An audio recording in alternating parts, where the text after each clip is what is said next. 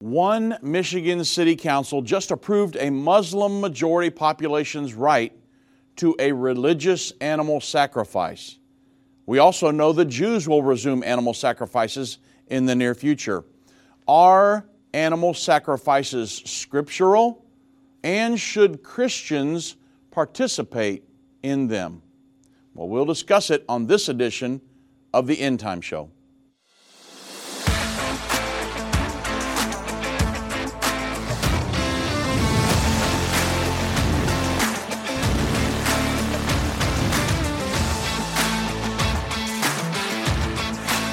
You're listening to a replay of the End Time Show. Good afternoon, everybody. I'm Dave Robbins with End Time Ministries. Thank you for joining me on this edition of the End Time Show. And wow, animal sacrifices. Uh, quite the topic, right? The Washington Times reported an article that a new law in a Muslim majority Michigan city will let residents religiously sacrifice animals at their home the City Council of Hamtramck, Michigan, which has a Muslim majority population, voted recently to allow re- the religious sacrifice of animals at people's homes. The city had banned animal sacrifices in December, but legal advice from the city attorney changed the council's mind. An animal sacrifice is protected by a 30 year old Supreme Court precedent which upheld the right of practitioners in the Santeria faith to commit animal sacrifice. Now, of course, the animal rights activists, they're howling at the moon over this because they don't believe you should kill any animals. And so, but this, there's kind of a precedence being set, and it has been set for a while because we know that animal sacrifices will begin again on the Temple Mount very soon. The Bible prophesies sacrifices will resume in the end time. Animal sacrifices. The prophesied Israeli Palestinian peace agreement mentioned in Daniel 9:27 will place the Temple Mount under a sharing arrangement between Muslims and Jews. According to Revelation 11 1 and 2, and Israel will be allowed to build her third temple without disturbing the Muslim holy places. And when the temple is completed, animal sacrifices will be offered just like they were in the Old Testament. You think the animal rights activists are upset about what's going on in Michigan right now? Just wait till the Jews are sacrificing an animal every morning and every evening, every day on the Temple Mount. They're going to do that just like they did in the Old Testament. And these are the sacrifices that the Antichrist will cause to stop and so we know sacrifices are going to be resumed because you can't stop a non existent sacrifice, right? But the question I want to pose to you today what's that have to do with all of us? Do Christians need to participate in animal sacrifices? Should we support a future animal sacrifice in Israel? Do Christians need a potential red heifer? Well, some may wonder if Christians are still under the law of the red heifer. Scripture clearly teaches us the Old Testament law was merely a type and shadow of New Testament realities. And I'm going to get into this today, and you'll know why before I'm done. Hebrews 10:1 says it this way: For the law, having a shadow of good things to come, and not the very image of the things, just a shadow, can never, with those animal sacrifices which they offered year by year continually, make the comers thereunto perfect. And we'll understand that before the program's over with today. The book of Colossians also teaches many of the commandments in the Old Testament are simply symbols of New Testament realities. Bible says, Let no man therefore judge you in meat or drink, or in respect of a, an holy day, or a new moon, or the Sabbath days, which are a shadow of things to come, but the body is of Christ. That's Colossians 2 16 through 17. So, in the New Testament, Jesus is the perfect and final sacrifice. Hebrews 9 11 through 14 explains it this way But Christ, being come and high priest of good things to come, by a greater and more perfect tabernacle, not made with hands, that is to say, not of this building, neither by the blood of goats and calves, but by his own blood, he entered in once into the holy place, having obtained eternal redemption for us. For if the blood of bulls and goats and the ashes of an heifer sprinkling the unclean sanctifieth to the, to the purifying of the flesh, how much more shall the blood of Jesus Christ, who through the eternal Spirit offered himself without spot to God, purge your conscience from dead works to serve the living God. Now, there are a lot of principles there, and I'm going to try to help you work all these things out because there's so much about Bible sacrifice and animal sacrifices and things happening in the New Testament, and a lot of different people are weighing some different things out. Should Christians potentially do this? And I know you say, well, no, a Christian shouldn't do that. But I know Christians who are contemplating, speculating about maybe we should still be under the law. Okay? So there are people wrestling with these things, and I want to make sure we understand what's the Christian role in all of this. I want you to know that Jesus Christ died to deliver us from the curse of death that we were under. We don't need physical animal sacrifices. The Bible says that they will implement them in the very near future. But a Christian individual does not need that. Okay? Hebrews 2 9 and then verse 14 says, But we, Jesus, but we see Jesus, who was made a little lower than the angels for the suffering of death, crowned with glory and honor, that he, by the grace of God, should taste death for every man. For as much then as the children are partakers of flesh and blood, he also himself likewise took part of the same, that through death he, Jesus, might destroy him that had the power of death, that is the devil so in uh, Revelation 1:18, Jesus said, "I am he that liveth and was dead, and behold, I am alive forevermore." Amen. And now I have the keys of hell and death. Not Satan. That contract was contract was broken at Calvary. The law of sin and death. And we'll get into that. But now Jesus Christ has the keys of hell and death. Death has been replaced with eternal life for those that have been born again. Every human being that's ever born, has ever been born beyond Adam and Eve, was under the law of sin and death. But that has now been changed for those that have been born again and will obey the gospel of the kingdom of God. So we'll get into this a lot deeper on the back side of the break here. I think you're going to be very interested in this because this can completely tr- transform your walk with God and your Christian experience because there are a lot of people are questioning that right now. They that understand what is taking place will instruct many. Except a man is born again, he can't enter or see the kingdom of God. I don't care what label you've been given or what label you've given yourself. You are essential.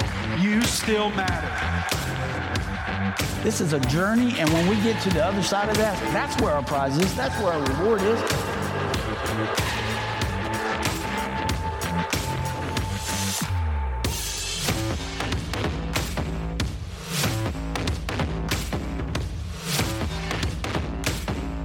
End time is not going anywhere.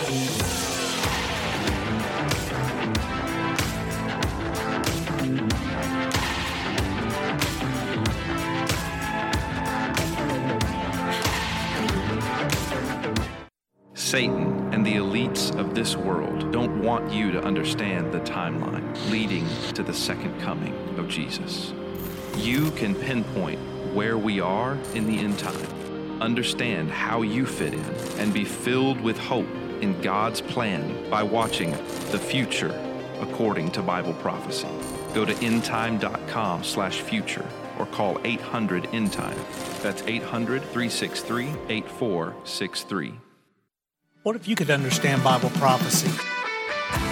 Dave Robbins, the host of the End of the Age television and radio programs, is holding a free prophecy conference near you. Gain peace and understanding about what the Bible says concerning end time prophecy. Call 1 800 End Time or visit endtime.com slash events for more information.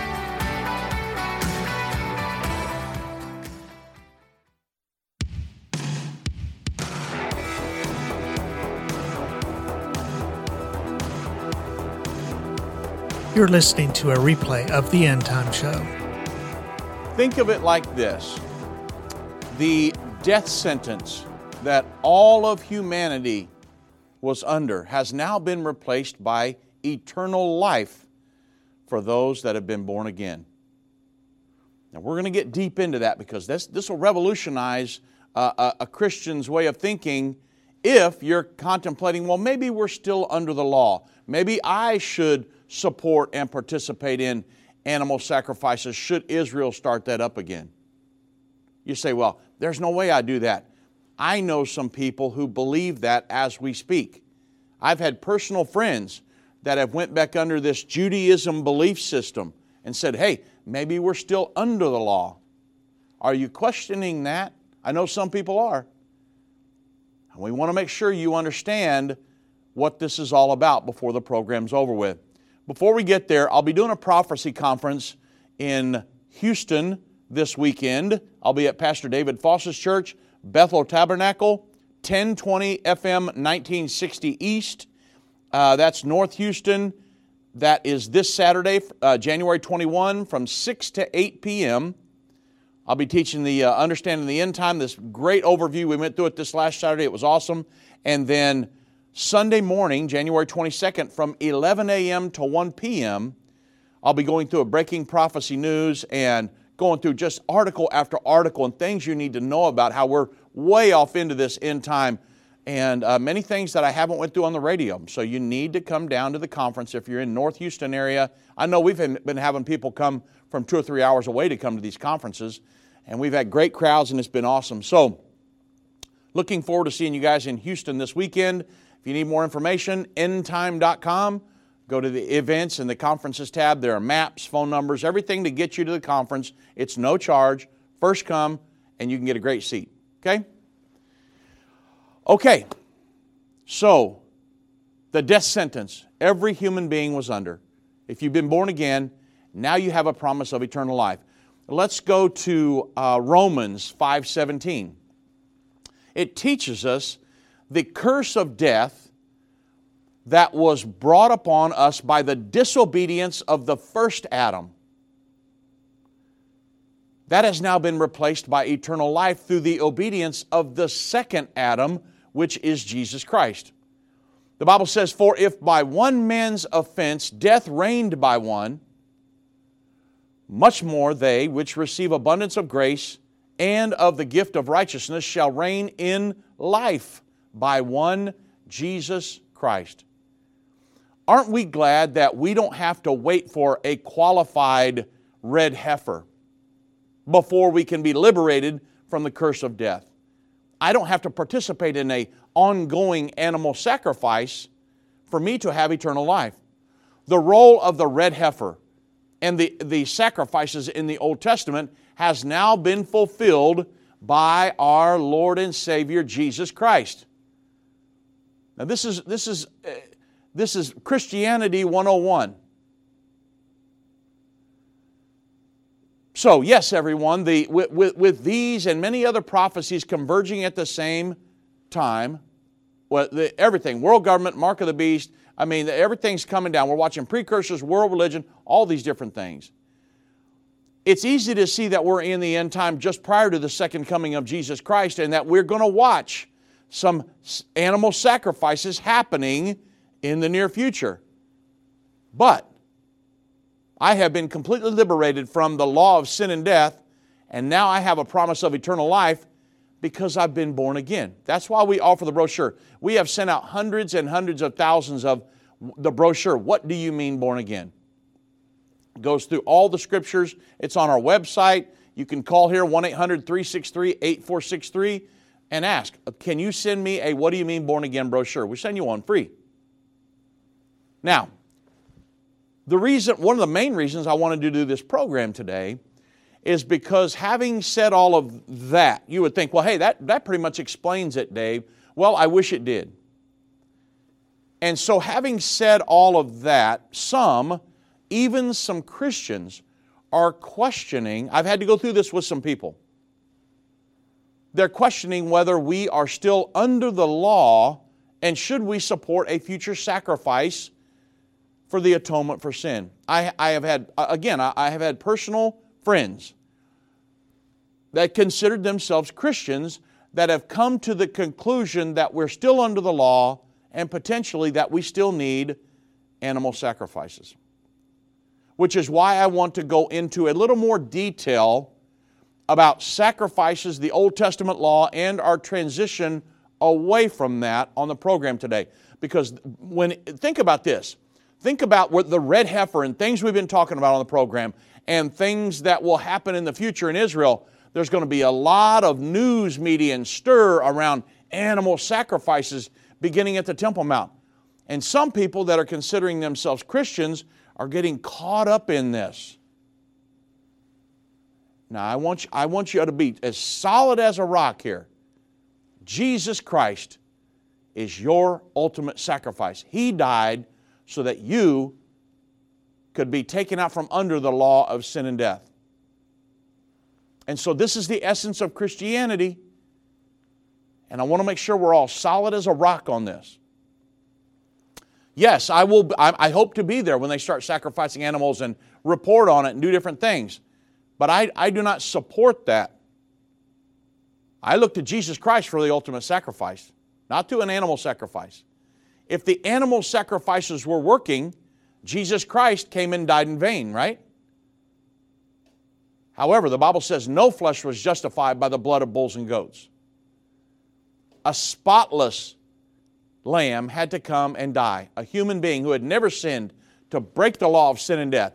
The first Adam, enter, we entered into the law of sin and death. We lost our sonship with the first Adam. The second Adam, Jesus Christ, broke that contract. And now you can have eternal life through the sacrifice of Jesus Christ in the act of Calvary. It's the absolute best thing, the, the absolute best thing that you can ever do in your life is to be pulled out from under the law of sin and death. And that's why I worship Jesus Christ every chance I get. Because now I have a promise of eternal life, my wife has a promise, my kids, my grandkids, and you do too. This is so this is the most awesome way to live. Now, let me get deep off into this.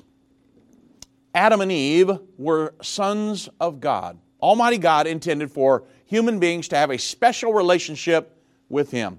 He made them sons of God.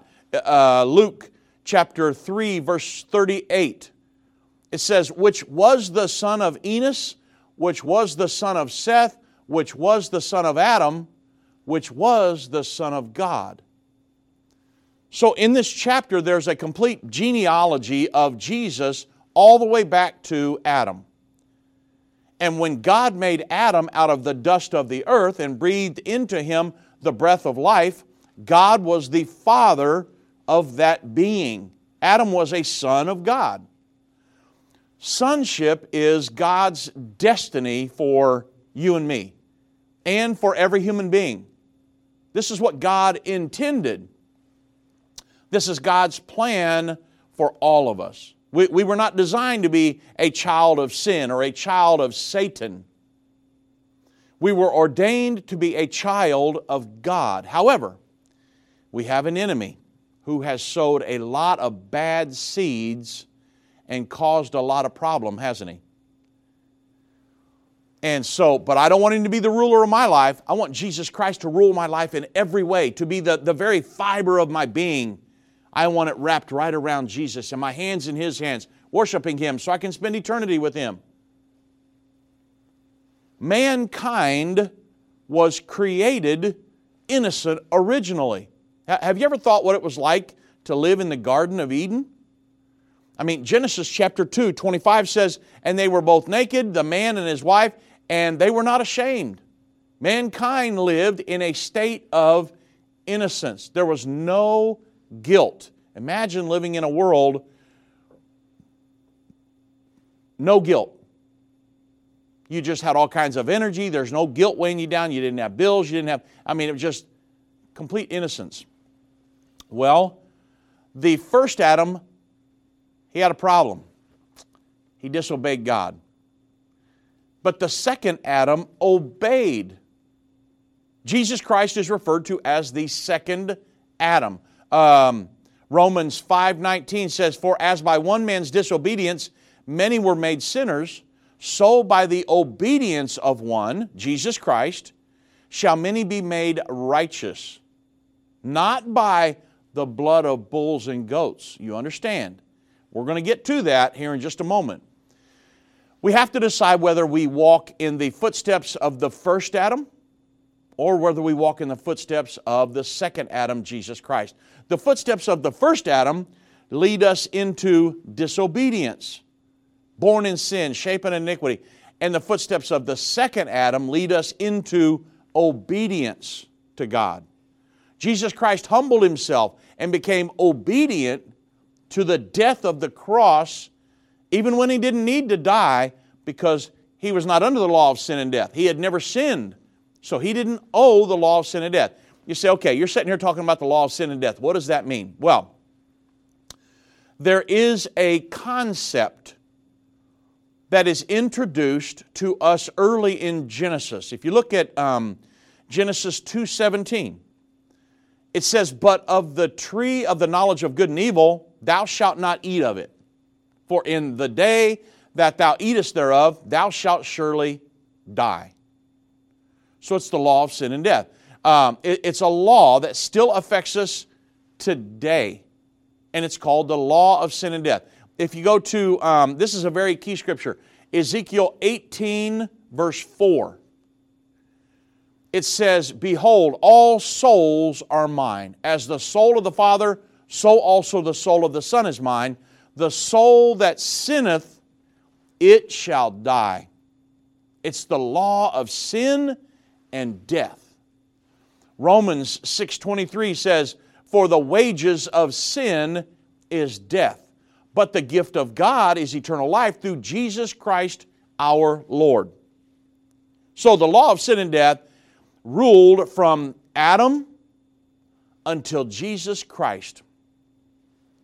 Romans 8 2 tells us, For the law of spirit, for the law of the Spirit of life in Christ Jesus has made me free from the law of sin and death.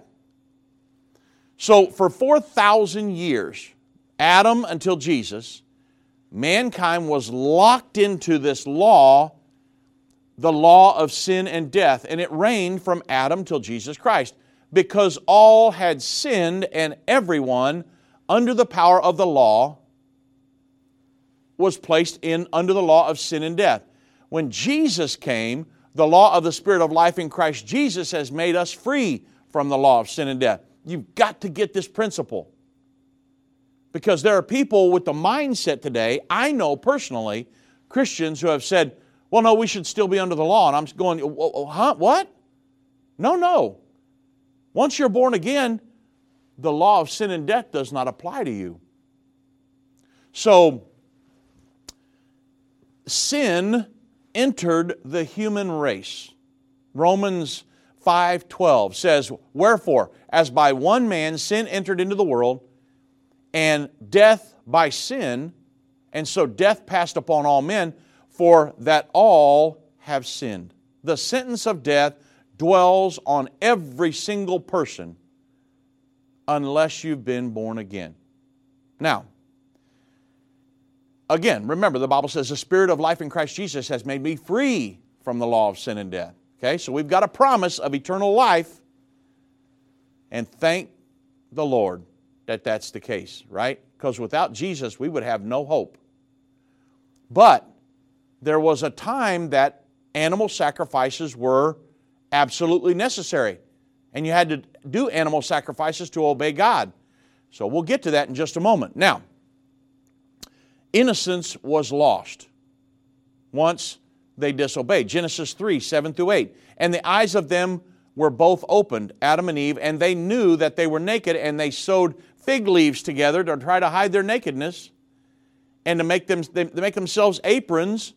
And they heard the voice of the Lord God walking in the garden in the cool of the day, and Adam and his wife hid themselves from the presence of the Lord because now they felt guilt. They ate from the tree that they weren't supposed to eat from, and man, it just set up in them this thing of guilt. And so when the Lord come down in the cool of the evening, they hid. They hid themselves from the presence of the Lord God amongst the trees in the garden. And innocence was lost, and guilt came upon them. Oh, I've never felt this before. I'm guilty because of disobedience. Because something has to die and blood has to be shed for the atonement for sin, sacrifices were instituted. Because remember, God killed an animal to put clothes on Adam and Eve. Something had to die because they disobeyed. Something had to die to cover up, cover them up. So, that's a principle that we're going to learn. Something has to die, blood has to be shed for the atonement for sin, so over time, sacrifices were instituted, but those were only, this is very important, those were only a stopgap measure. They were important at the time, but those were only a stopgap measure until a sinless human being, somebody who had never sinned, would die to break that contract. And that's how you and I, through what Jesus Christ did on Calvary, can have a promise of eternal life. And wow, I, guess what? We're going to get more information on this after the break. The symbols and prophecies within the book of Revelation have perplexed Christians and unbelievers around the world. In his final work, Revelation, The Unveiling of Jesus Christ Part 2, the late Irvin Baxter unlocks the mystery of the book of Revelation with in depth analysis and commentary like you've never heard before. These comprehensive study tools, available for $299, will deepen your biblical understanding. Don't miss this special offer. Call 1 800 End Time or go to endtime.com. Hi, I'm Judy Baxter. When Irvin and I got married, we didn't realize that our calling would be a prophetic ministry. Since we started End Time Ministries, there have been many times we weren't sure how we would pay the bills, but God has always provided. We started with the magazine, then went on radio and TV, and now we have the Jerusalem Prophecy College in Israel and online and End of the Age Plus. The mission has always been to reach people with the gospel of Jesus Christ and the end time message. Through the years, my husband would say, We will see revival like never before in the last days. We are living in the end time now. Thank you for walking this journey with us and continuing in prayer. You are part of the team. Thank you for your generous support. It is necessary for God's purpose. The most important thing is that you are ready when the Lord comes. Our hope is to help prepare you for that day. God bless you, and we love you. If your station only carries the first 30 minutes of End of the Age, go to endtime.com and click the watch button to continue today's broadcast. You can also finish up later by clicking the archive button.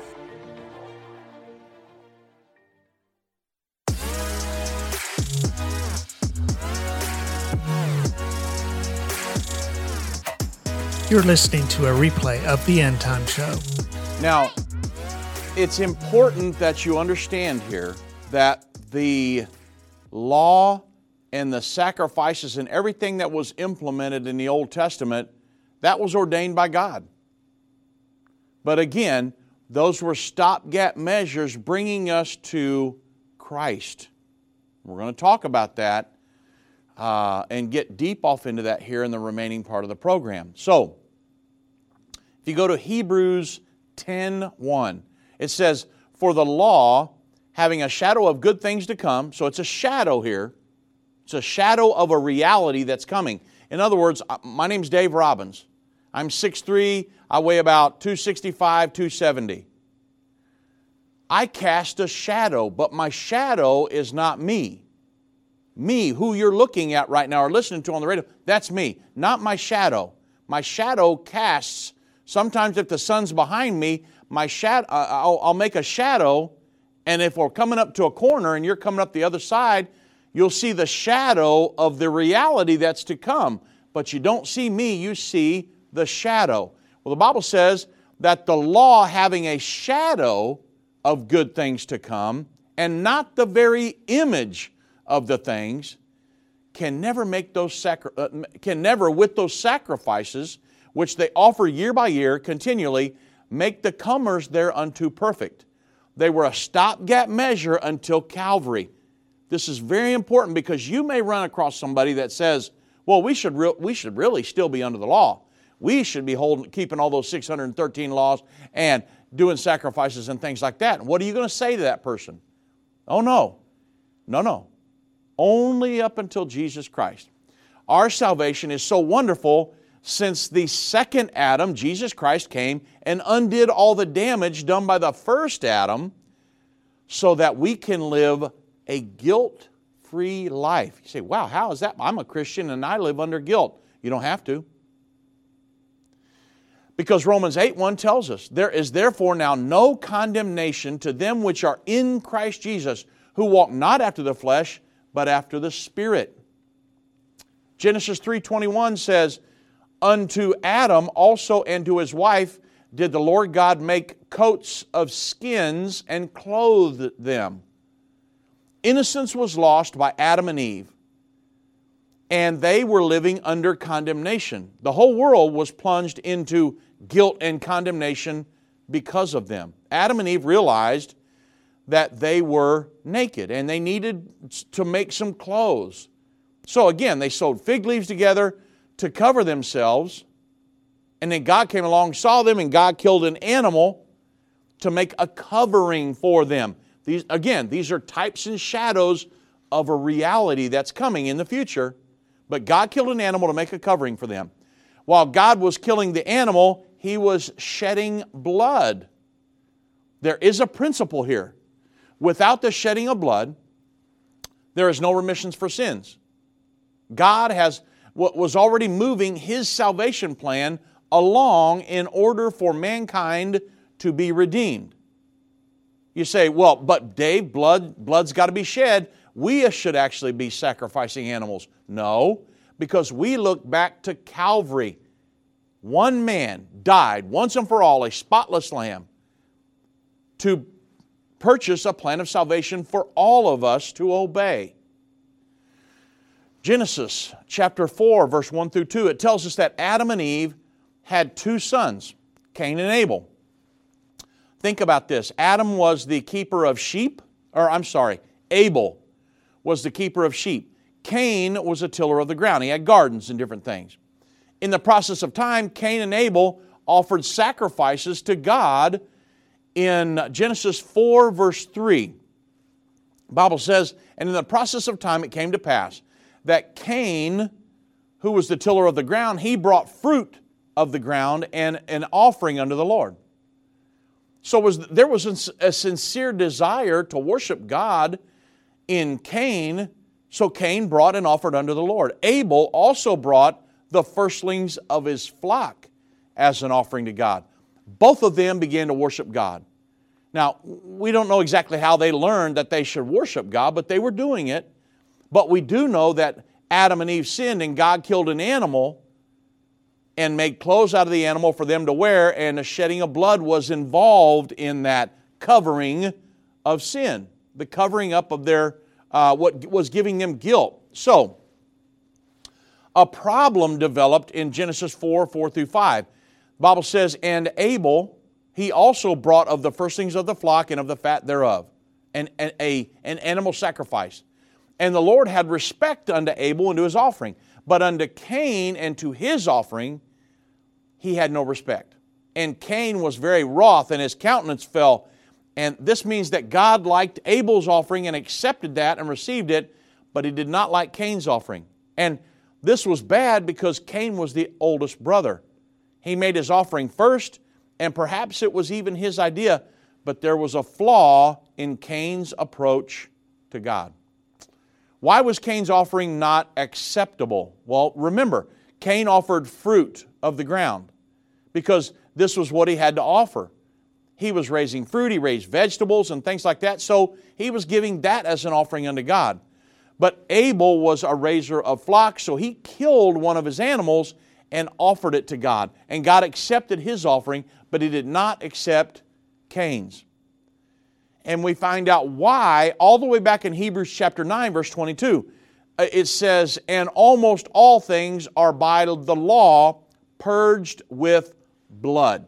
And without the shedding of blood, there is, there is no remission. Folks, uh, the remission, there is no payment for. To remit means to pay for. They want payment. The life was and is today in 2023. The life was back then and is in the blood. Do you thank Jesus Christ for the blood that He shed at Calvary? It's just as relevant today as it was 2,000 years ago. The blood, the Bible says His blood is continually cleansing somebody who's been born again. That's why you can live with a pure conscience. You say, well, but I made a mistake yesterday. Repent and get up and keep on going. Don't let it sidetrack you. People are going to make mistakes.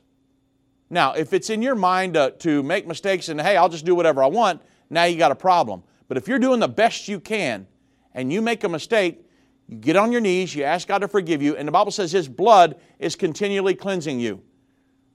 And people need to understand about the physical blood and the spiritual blood. Your blood in your body, whom God, God created that, is continually cleansing your body of impurities.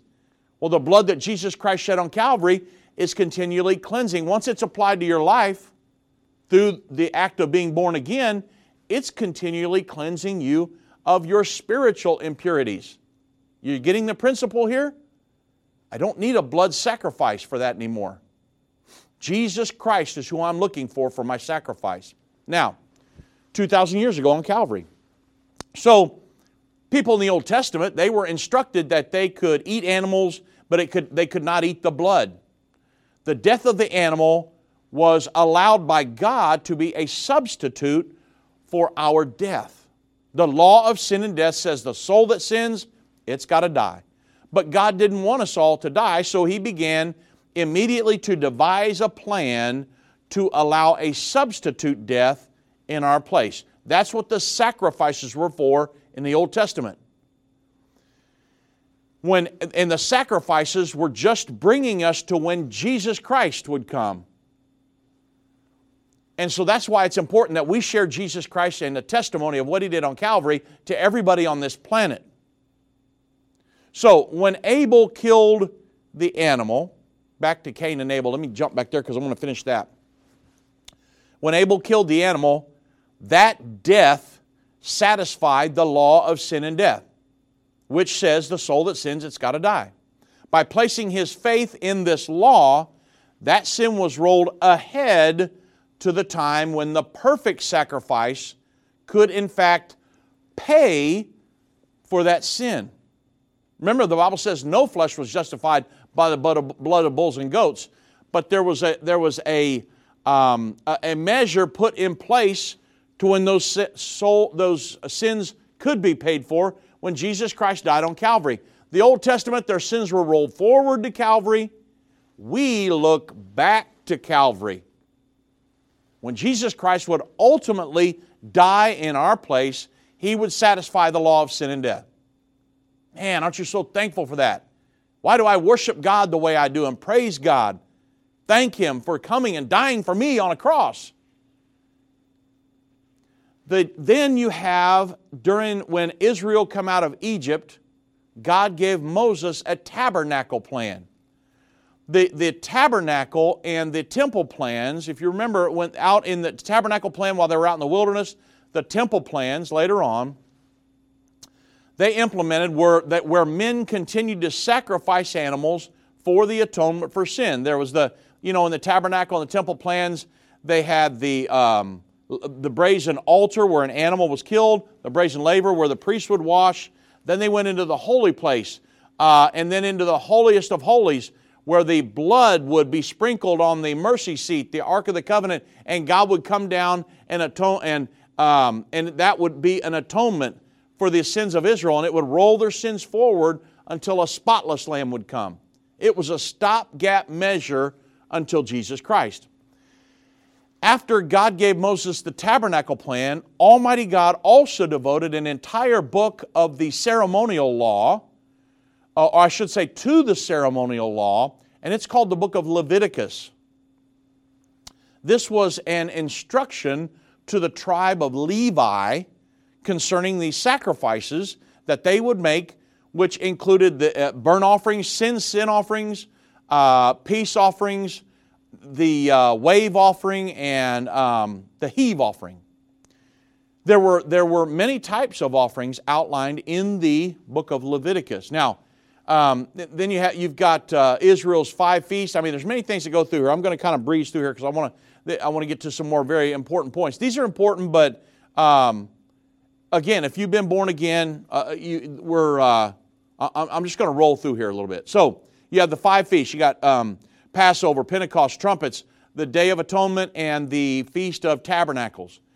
All of the feasts are still observed in Israel today. All of these feasts have a fulfillment in the New Testament in the form of a spiritual feast that God has provided for us. Furthermore, in the book of Leviticus, there are detailed instructions concerning right and wrong. There were all sorts of laws concerning who, whom you could and could not marry, uh, laws about um, morality, immorality, and these were things the Israelites needed to know in order to be pleasing to God. And they would not be like the uh, heathen nations around them. They were to observe the laws that God, in His wisdom, gave to them for their benefit. Now, Leviticus is one of the five books of the law in the Old Testament. Uh, they're known as the books of the law because they contain the laws and instructions given to, given by the Lord uh, through Moses to the people of Israel. Genesis, Exodus, Leviticus, Deuteronomy, and Numbers. However, the law, well, I'm, I'm going to hold right here. I want, I, I, I want to make sure you get this point. This is one of the most important points of the entire program I'll give it to you after the break. But again, um, if you want to come down, see us in Houston this weekend, I'll be doing another prophecy conference down there. All the information is at endtime.com. Go to the events tab and then the conferences. Man, love to see you down in Houston. It's going to be a great conference. It always is, and looking forward to it. I've been part of the End Time family from the beginning over 30 years ago when my parents, Irvin and Judy Baxter, began ministry from the recliner in our living room. My name is Jana Robbins. I have the pleasure of connecting with our incredible partners every day. End Time is a small nonprofit that runs a high traffic website, a daily TV and radio show, the Prophecy College in Jerusalem, and more. Although we have less than 30 team members, we are able to serve tens of millions of people each month. We survive on the goodness of God and donations averaging about $50. If everyone hearing this message gave $22, our financial needs would be met for the year. If you only give to one cause per month, please consider partnering with End Time to help get the message of our soon coming King out to the world. Call us at 1 800 End Time to give today or go to endtime.com to become a monthly or one time partner. You're listening to a replay of the End Time Show. Now, remember that I said that the Old Testament had types and shadows of things that would come in the New Testament. So the law came as a schoolmaster to show us our guilt and teach the need for a Savior. It was, the Bible says, the law was a schoolmaster bringing us to Christ. No one was justified by the law. The preaching of righteousness is now given to bring salvation to all who will believe. Much of the epistles is devoted to explaining the difference between condemnation preaching and righteousness preaching, between law and grace. Um, and this is why it's very important. When you get into a, if you're teaching a Bible study, make sure you're very clear on teaching somebody about the Old Testament versus the New Testament. They need to understand that the word testament means will. The Old Testament um, was the old will of God, the New Testament is the new will of God. And I make a special point of this because when some people start trying to understand the Bible, they get really tangled up and they, and they don't know how to relate them together, the Old and the New Testament.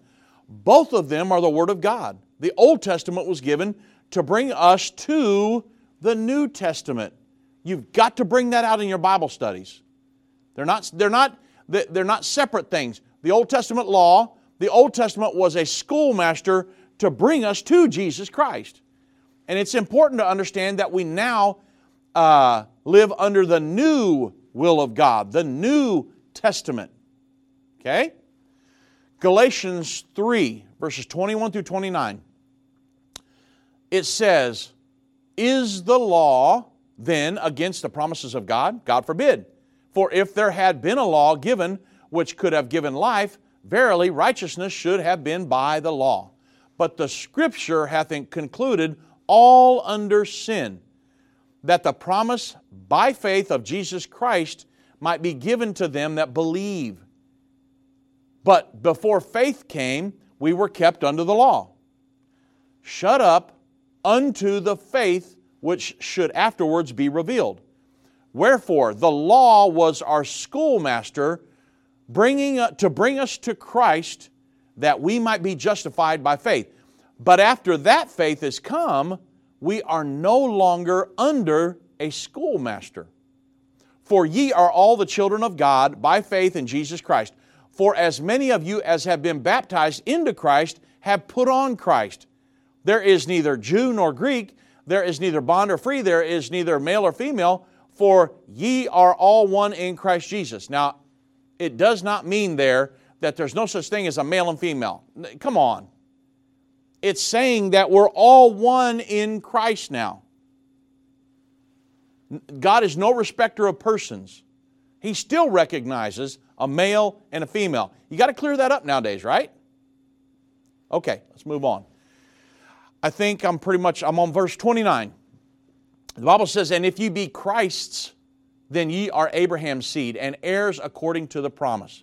It's a promise of eternal life, folks. But we're not under the law, once you've been born again, now no more law of sin and death applies to you. Now you have a, this promise of eternal life through Jesus Christ and the act of Calvary that you have obeyed. The Bible says He's coming back in flaming fire to execute vengeance upon them that know not God and obey not the gospel. Okay? Now, the Old Testament, righteousness of the law. Romans 10:5 tells us about the righteousness of the law. It says, For Moses describeth the righteousness which is of the law, that the man which doeth those things shall live by them. And this verse is explaining that the man who keeps these things, he will live. If he does not, he's going to die. Remember that they, they would stone you for picking up sticks and things in the Old Testament. But Jesus came to bring us out of that. He allowed his disciples to pick corn on the Sabbath day. Okay?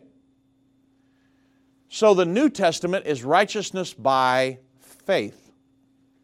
Romans 10, verse 6 through 9, tells us what happens when we move into the new will of God. It says, But the righteousness which is of faith speaketh on this wise Say not in thine heart, Who shall ascend into heaven, that is to bring Christ down from above, or who shall descend into the deep, that is to bring Christ again from the dead. But what saith it? The word is nigh thee, even in thy mouth and in thy heart. That is the word of faith which we preach, that if thou shalt confess with thy mouth the Lord Jesus, and shalt believe in thine heart that God hath raised him from the dead, thou shalt be saved. So, in the Old Testament, a person worked unto righteousness. In the New Testament, we believe unto righteousness. Now, there is more to it than just simply believing. The Bible says the devils believe in one God and tremble, but that doesn't mean they're going to be saved. This means that you, you simply have to believe on the Lord Jesus Christ and everything He did in Calvary and then obey the, the gospel of the kingdom of God. And that's, again, that's why we put out the What Do You Mean Born Again tract. Jesus told, told Nicodemus, He didn't say, Except you believe, you cannot enter see the kingdom of God. Jesus told Nicodemus, Except a man's born again, he can't enter see the kingdom of God. The Bible says, He that cometh to God must first believe that He is and that He is a rewarder of them that diligently seek Him. Yes, you absolutely have to believe in God and you'll be saved. But that doesn't mean that you say, well, I don't, you know, that disannuls all the other 30 some thousand plus verses in the Bible that helps me get there. You got to look at all the verses, and that's why we put out the What Do You Mean Born Again brochure. Now, the Old Testament was designed to give us a knowledge of sin. There were so many laws, 613 laws. The New Testament came to teach us the cure for sin.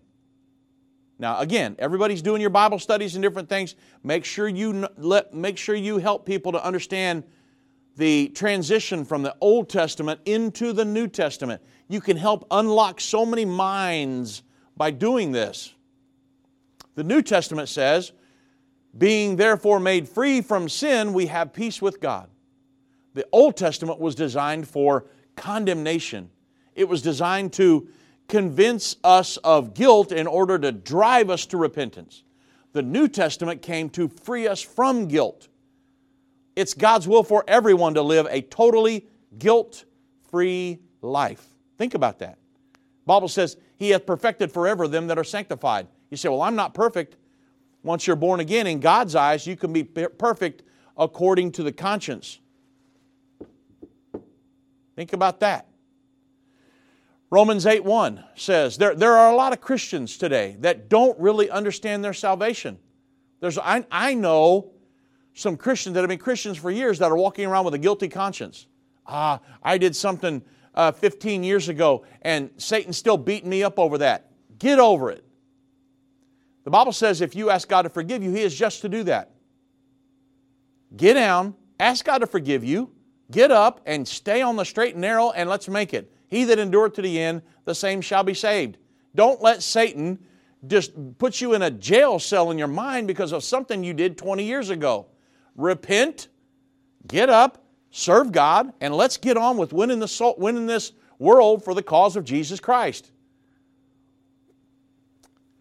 Okay.